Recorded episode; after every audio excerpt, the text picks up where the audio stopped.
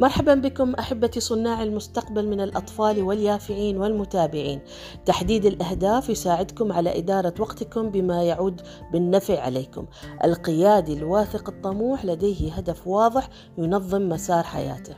للأسف هناك البعض من أحبة صناع المستقبل من الأطفال واليافعين لا يعرفون ماذا يريدون ويصلون إلى مرحلة الثانوية وما زالت الصورة ضبابية أمامهم قد يدخلون تخصصات لا تشبع شغفهم وينتهون مستقبلا في العمل في مجال مختلف بشكل روتيني دون استمتاع. اكتشاف الشغف يعتبر أحد الأدوات الهامة في تحديد الأولويات والأهداف. thank you